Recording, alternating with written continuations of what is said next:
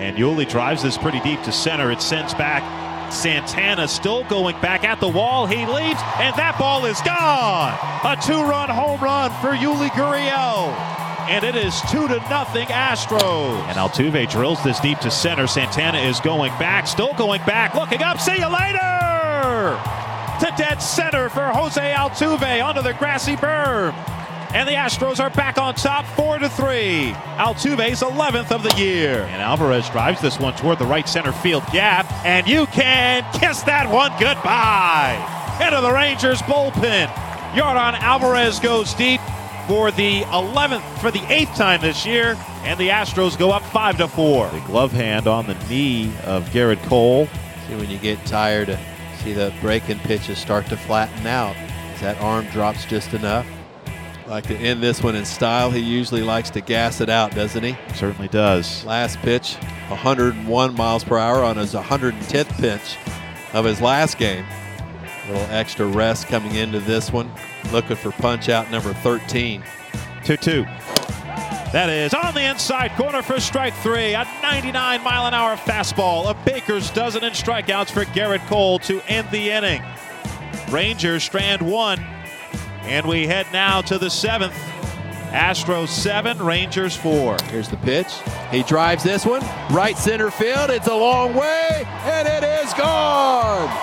Yordan Alvarez, second home run of the ball game, and the Astros lead eight to four. Nine jacks now for Yordan. And this ball's drilled deep to right. Ball is hooking. If it stays fair, it's gone, and it hits off the foul pole. A game-tying two-run home run for Ronald Guzman, and it is eight to eight. All right. Winning run still at second and Andrus. Gallo at first. Two outs for Danny Santana, who has a home run and a single and a walk. Two for three, has scored twice. Now the 0 2. This ball's lined into center. Springer hustling in. He dives. He can't get it. It goes past him. Scoring is Andrus, and the Rangers win it in the bottom of the ninth, nine to eight. It was Springer's only shot. A ball that was tailing away from him, diving for it, but couldn't come up with it. And the Rangers, down by four with nine outs remaining on offense, come back to win. Big drives, dramatic putts, and great fun with friends.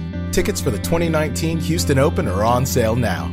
Ticket options for this year's event, held at the Golf Club of Houston on October 7th through 13th, include daily general admission tickets, week long tickets, and premium ticket packages.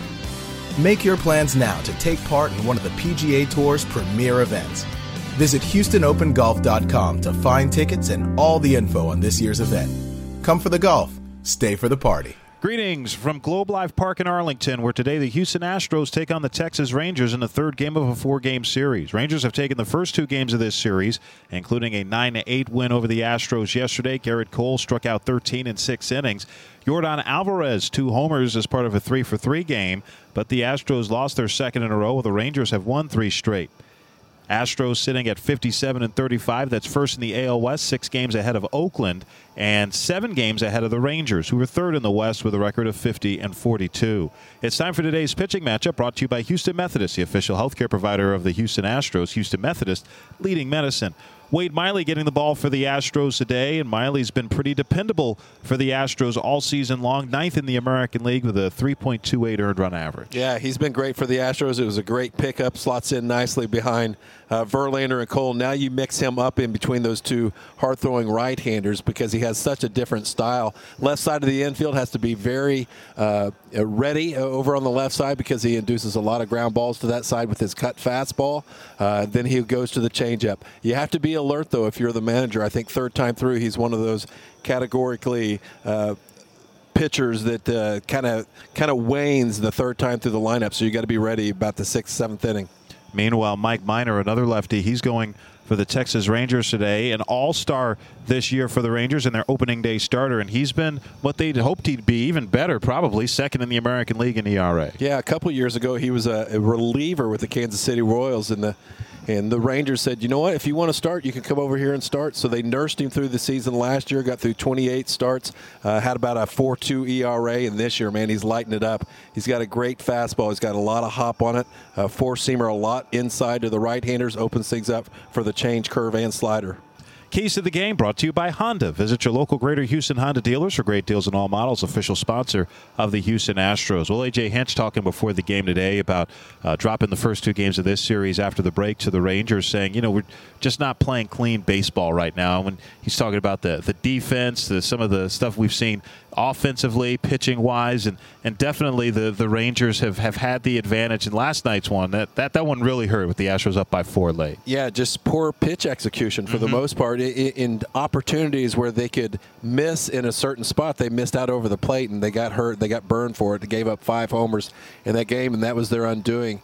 Uh, yeah, they do need to clean a lot of things up. Uh, base running, uh, they got to they got to shore up uh, the other team's base running. Uh, they got to get a little bit better as far as their pitchers getting quicker to home plate, things like that. Or teams are going to be real aggressive like the Rangers have been. Coming up next, we'll go into the coach's corner and chat with Astros first base coach Don Kelly.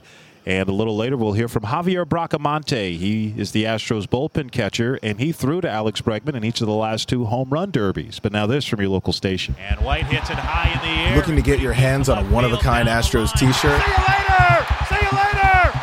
For just $10, add a voucher to your Tuesday tickets, and it's all yours. And the Astros beat the A's in the bottom of the ninth.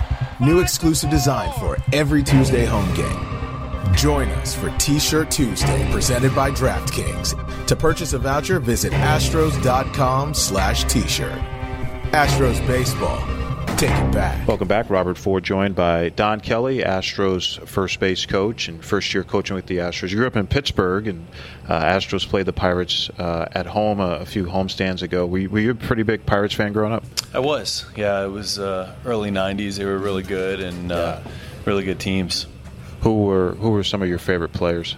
Uh, my favorite player was Andy Van Slyke. Oh yeah. Um, you know, but just watching those guys, Leyland was the manager. Mm-hmm. Um, you know, and and being able to grow up, Barry Bonds, Bonilla, watching those guys play was awesome.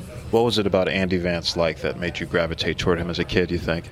You know, he threw right-handed. I bat uh, threw right-handed, batted left-handed, same as me, mm-hmm. and just watching him play the outfield, the way he hit, went about it. I used to love watching him come in, try to throw somebody out at home plate, and he'd end up tumbling on the turf yeah. out there in Three River Stadium. So just appreciate the way he played the game.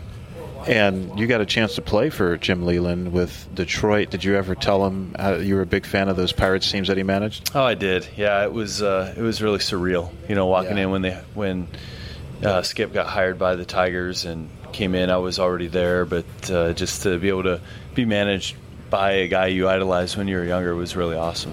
What was it like playing for Jim Leyland? I know just watching those Detroit teams and getting to know Leyland a bit, covering him in the media, it seemed like he was kind of a, a, a guy who, who was laid back, but when he needed to to light a fire into somebody, he was able to do that. He was, and you always knew where you stood. You know, it uh-huh. wasn't um, there was nothing nothing hidden with him.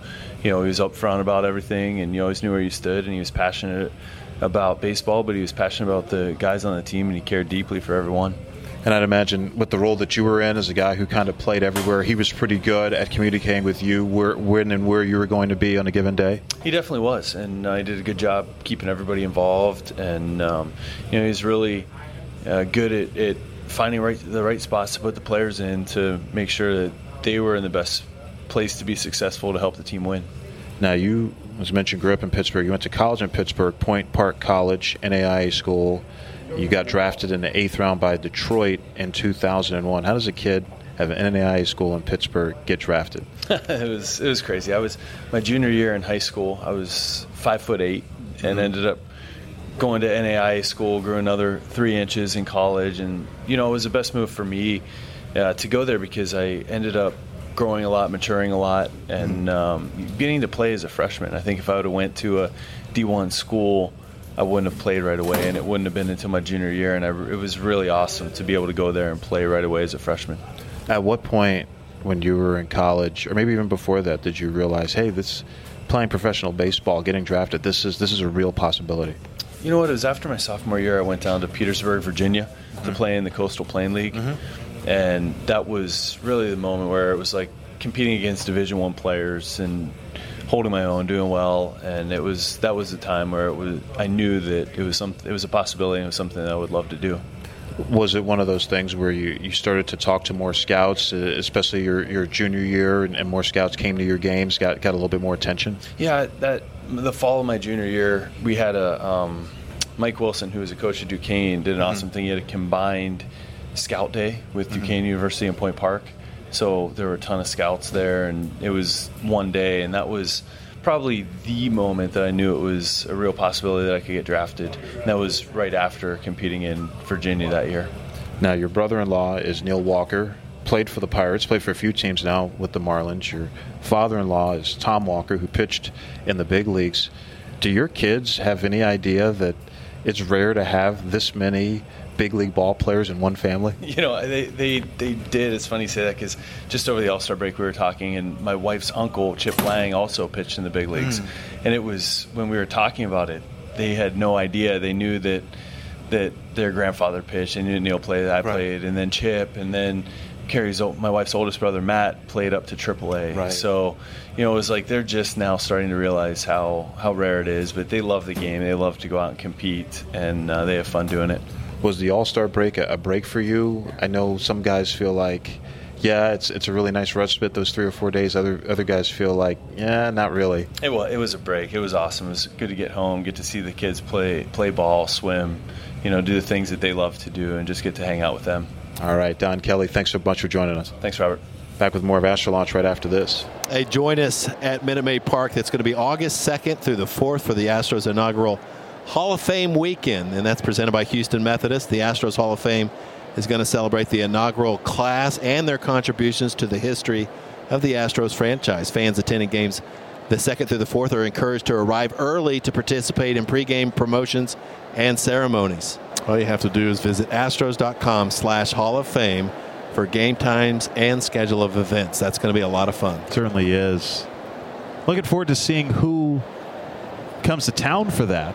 Which of the, the Hall of Famers in that inaugural class? Welcome back to Astro Launch, everybody. This is Steve Sparks. Got a special guest today, and it's the Astros bullpen catcher, Javier Bracamonte. And Javier's been with the Astros for a long, long time. And you've seen him throw baseball out, out to the fans and, and, just have so much interactions. Great for the teams, great in the clubhouse.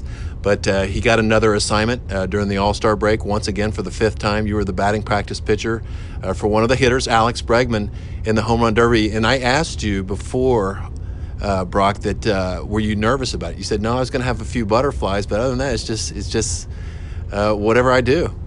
Yeah, it's like another normal day working. You know, I guess maybe if you ask me my, my first home run derby, I can, I can say yeah, I was nervous, but what year was that?